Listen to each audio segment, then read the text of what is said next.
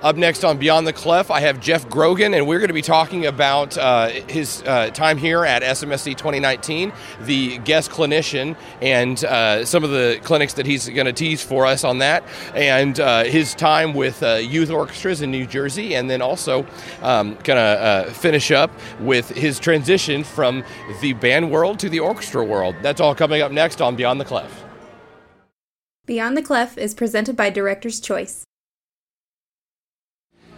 All right, so I'm here with uh, the featured clinician for TODA, Jeff Grogan. Thank you so much for being on the program. It is a pleasure. I'm, and I'm remembering back to our camp days together at Texas Tech. I knew I knew you from somewhere, and so it's great to put those pieces of the puzzle back together. Yeah, I was just a new college student, and so yeah, uh, that's really great that you connected. I did not have any idea. Um, of those, course, sometimes they're a blur. Yeah. Know, yeah. Oh yeah. Yeah. so of course you are now the uh, director of orchestral activities at the Oklahoma City. Uh, Bass School of Music. Did correct. I get all that right? That's correct. Great, cool. So tell me a little bit about what you do there. I conduct the orchestra. That's easy enough. Have some graduate students uh, that are fantastic, and then I just do spend a lot of time on the road recruiting for the school and uh, trying to give the students the best experience possible, so they can go out and teach or or um, perform to the best of their ability. All right, cool. Well, and you're um, not just in Oklahoma City, but also across the nation. You've been doing all sorts of interesting things. And in New Jersey, I think you were telling me you, you were doing three youth orchestras in yeah. New Jersey? Uh, New York and New Jersey. Okay, New York great. City and New Jersey. Tell me about your involvement with those programs and which sure. programs. Just over a period of a couple of years, um, I started with the New Jersey Symphony. It's their education conductor. It's kind of like a resident conductor position. Did 40 concerts or so a year with the orchestra, and then they had a youth orchestra. Then I got another youth orchestra in New York City. Uh, and then another youth orchestra called the New Jersey Symphony Youth Symphony uh, in New Jersey, and all of those, you know, they would have ten to fourteen orchestras that sort of fed up into the top group, and I was artistic director over each of those organizations, and it was the dream job of a lifetime. Wow. So much fun and it's always so fun. I've, I've been involved with our local youth orchestra that is much smaller than those, but uh, uh, I, it's always great to see not or another facet of music education. Uh, I'll say private because it's it's a more or less it's not a public school right. you know situation but it's always so cool because we can serve uh, those kids in a very specific way um, and for instance in my district unfortunately there is no orchestra program yet uh, and uh, my kids can be served and, and, be a part of a full orchestra yeah so. So. And and a lot of the students, you know, we we have pretty rigid rules around students being a part of their school program right. as a requirement to participate in our program. Because I feel like that's key. Yeah, it really is. I mean, you know, we some students were homeschooled, of course, yeah, or went to private school, and that that was all fine. But um, it, it really helped us a lot, um, and I think is is the key to you know making it a community effort because when you bite the hand that feeds you and you just want you just want all those people to be working together for the students and not create animosity. So, what advice do you have for other orchestras? You obviously had a lot of uh, success in getting students involved in that program. It was a large youth orchestra program. Uh, what advice do you have for uh, instance for maybe my um, situation in our local area to try to bolster our numbers and, and get more kids involved in the youth orchestra? Mm-hmm. So, you know, the students that choose typically to participate and youth orchestra are in 27 different activities right? They're they're so smart. They're they're really working hard on the academic side of things. They're trying to be the best musician they can be for their school group. So they're very busy. So i think the key is that every week is transformative. And so those rehearsals have to be amazing. I think the the textbook the repertoire has to be amazing. Something that's going to make those two and a half three hours once a week something that they have to cart. It's a huge sacrifice, but it has to be uh, compelling and life changing every week, and for in order for them to volunteer that time.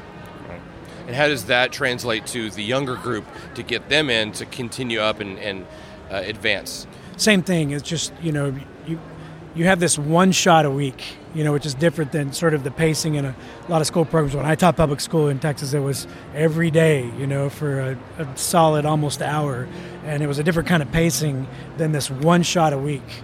So I mean, you're hoping it's more advanced students, you know, typically the ones who are really eager, who have floated to the top of their own programs. And, uh, and so going at a trajectory and at a rate that's really high speed, high velocity, challenging, but also super rewarding. So tell me about some of the other programs you've been involved with. I, am sure you, you, work with students across the country, but also you work with some professional groups as a guest conductor. Tell me about those experiences. Sure, and, and most of that happened in New York okay. uh, when I was there. Of course, with New Jersey Symphony, that uh, you know, I mean, those musicians were amazing, amazing orchestra. I did a lot of freelance work uh, also in New York, like uh, Little Orchestra Society, uh, Adelphi Chamber Orchestra, and then uh, did some recording sessions. Like Mark O'Connor uh, has these method books, and he would bring in people from all over the country, and, and I would conduct those studio recordings. And I just I was never bored, uh, always doing that. But but my work with young people is that's the thing I feel most passionate about right. and love spending most of my time doing. It's different when they're professionals, a little bit. Sure, you know, different, different uh, atmosphere. Well, and you know, transitioning for me into the professional world because I had been a teacher forever. You know, it's different. It's a different. I lived for rehearsals, you know, and they live for performances. The rehearsal is a uh, okay. necessary evil. You know, be efficient. Let's fix this. Tighten up, that, up that and then the concert is where they let it rip. With students, concerts are great and all, but all the the amazing life changing moments usually happen in the in the rehearsals, and that's that's so much fun. But that's a big difference, you know. Now I, I must ask you. Um, I feel like we're close enough that I can ask you this. Oh no! is there a requirement of the length of hair for professional orchestra teachers no. and conductors? Is because I feel like that's a trend. Listen, I'm telling you, y'all I, get together at your little no, club I, and. No. it, my wife likes it longer. I like it shorter. Okay. I cut it short from time to time, and I I feel the heat. So. Yeah. And then I also get busy. I mean, I've gone straight for like a month and a half without being at home, and so right. I haven't Sorry, uh, of course, our listeners are listening to this coming out whenever they get it's it. But so for me, this is the tenth. Yeah. this is the tenth interview. I'm getting a little sillier, but uh, it's okay. It's okay. I think it's fun. So you are. Uh, like I said earlier in the interview, um, the guest clinician for TODA mm-hmm. uh, here at SMSE 2019 when we're filming yep. this, um, and you've been doing a lot of clinics. Can, yes. can, you tell me about your clinics that you're doing uh, for us, and then uh, kind of give us an overall picture of what uh, what they're about. Sure. I mean, the basic gist of all my clinics is how to make sure that it, the factory work doesn't stay factory work. There's always some sort of musical inspiration behind everything that we're doing uh, in rehearsals or with students, even when we're tightening things up, cleaning things up, working on precision, that there's always an artistic end to that. So even when you're doing that, somehow being inspiring because we all know that you have to have that to keep the students focused.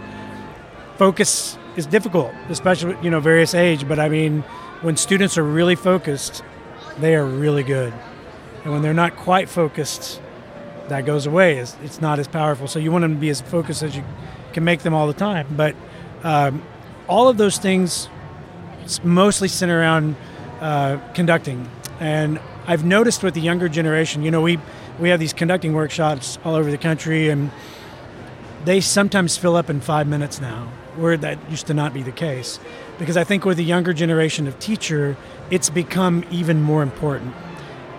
Possibly because when you conduct with your ensemble, that's a moment where you can share and that inspiration can come through. And if you're really good at, at that, I think it, it, it takes the, the level of the group to the next level because they're inspired. And, and conducting is a great vehicle. You could save yourself a lot of time in rehearsal by being a better conductor. Uh, and so I think more and more people are finding that as a great vehicle to express how they feel about the music with their with their students. We were talking about that in an earlier podcast that uh, you know we learned so much in college, it's just the basics, but it's assumed, I think, now that once you get out into the world and you start teaching, you do not know everything. it's impossible. Um, and but a lot of people shut off and then they, they start to prioritize. And I gotta I gotta learn how to um, tune this in this string, or I have to learn how to teach clarinet embouchure Mm-hmm. or um, how to um, get my uh, seventh grade boys to sing this. You know, That's So- the craft part, right? Yeah. So Yeah. they focus on that, but then conducting goes to the wayside. Yeah. And that's always something that I talk about with my student teachers going in. They have to prioritize what they're doing because it gets in the way a lot of times if it's poor, but also, like you said, saves time. You know, it's it's interesting in these workshops, and even when I'm doing clinics with groups, middle school, high school, whatever. When the when the group plays by themselves, it's almost always better than it is with a conductor. you know, and Yeah. and you you have them play, but all of a sudden, so many things fix Yeah. themselves Every time. And and it's not that we're we get in the way a lot. Right. You know, there are times they need us.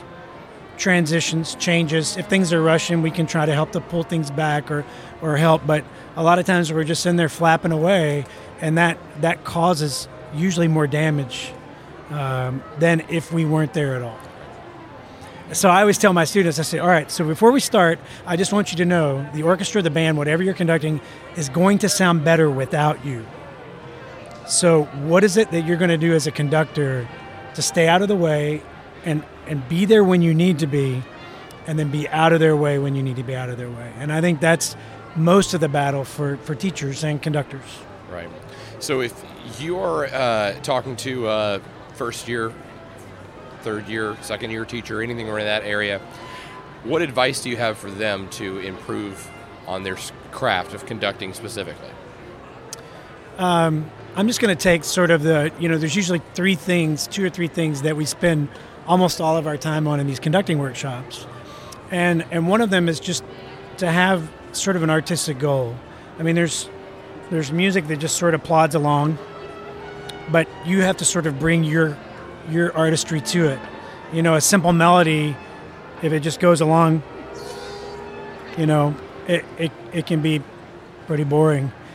But to bring just a little bit of life to that, just the, the shape, the way it starts, the way it, you know, it peaks in the middle, you know, some sort of phraseology to it, uh, to have an artistic idea about every measure in the piece, I think is is our duty, and then as conductors, our job is to sort of get that across.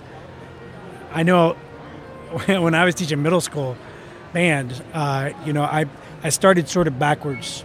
I think in my mind, we worked on technique and metronome, and and it was only sort of the factory work for weeks and weeks and weeks and weeks and weeks and weeks and weeks, and just right before contest, maybe we had a little special item, and that was so counterintuitive to me. And, and when I flipped it and had the artistic vision, the excitement, the energy, the color, the possibilities in there from the beginning as they learned it, I found that we, we had a much quicker trajectory. Oftentimes, when I address artistic things, the technical things automatically fix themselves.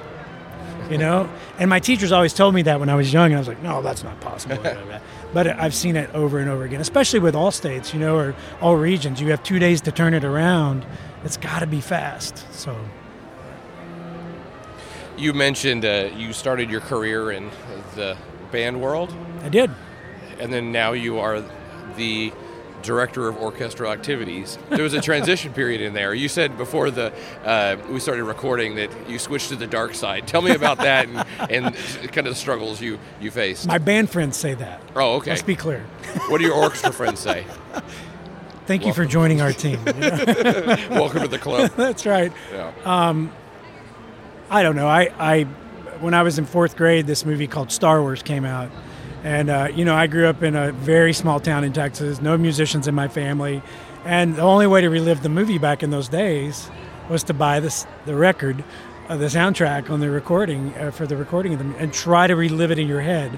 You know, with no replay or videotape or anything like that. So, as a fourth grader, I bought this record and I was listening to it for three hours a night my parents thought I was insane. And then I started conducting to it. So I knew like I wanted to be a musician at that point in my life because I enjoyed that. Somebody said, Hey, you should listen to Holst, The Planets, and check out Shostakovich. I was like, Wow, these guys got a lot of good ideas from John Williams.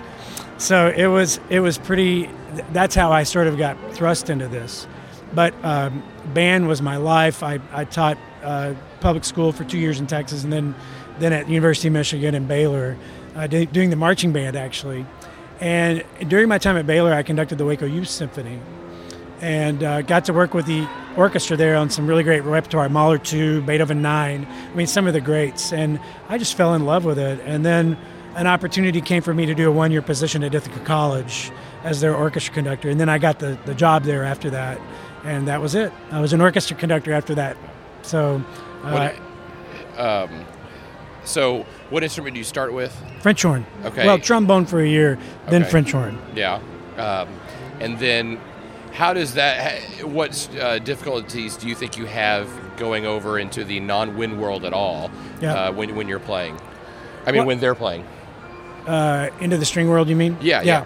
it's it's actually it's so much clearer to teach because you see it you can see the mistakes as they're happening when there's a problem you, you know there's so many in, things you can't see going on inside of here that you're just trying to guess or explain to the students. And with the string players it's so easy to see. From a student standpoint it's really easy to explain. From a teacher standpoint it's easy to watch. You can close you can close your ears and watch the orchestra and you can hear the you can see the problems. So in a way it's just physics.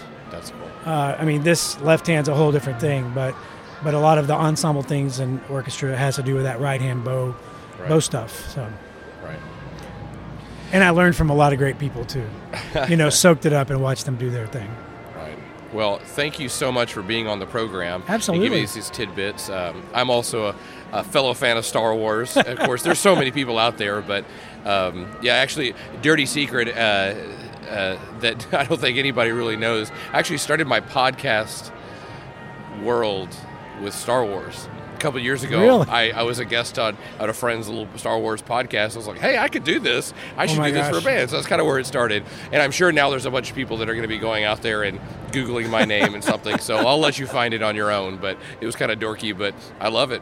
I was So- working with the National El Sistema Orchestra preparing it for Dudamel last week in LA, and uh, I sneak, snuck off for an afternoon to experience Galaxy's Edge, Yes. and uh, life changing. But we'll talk about that off camera. Yeah. I'll share my experience. All right. Thank you so much.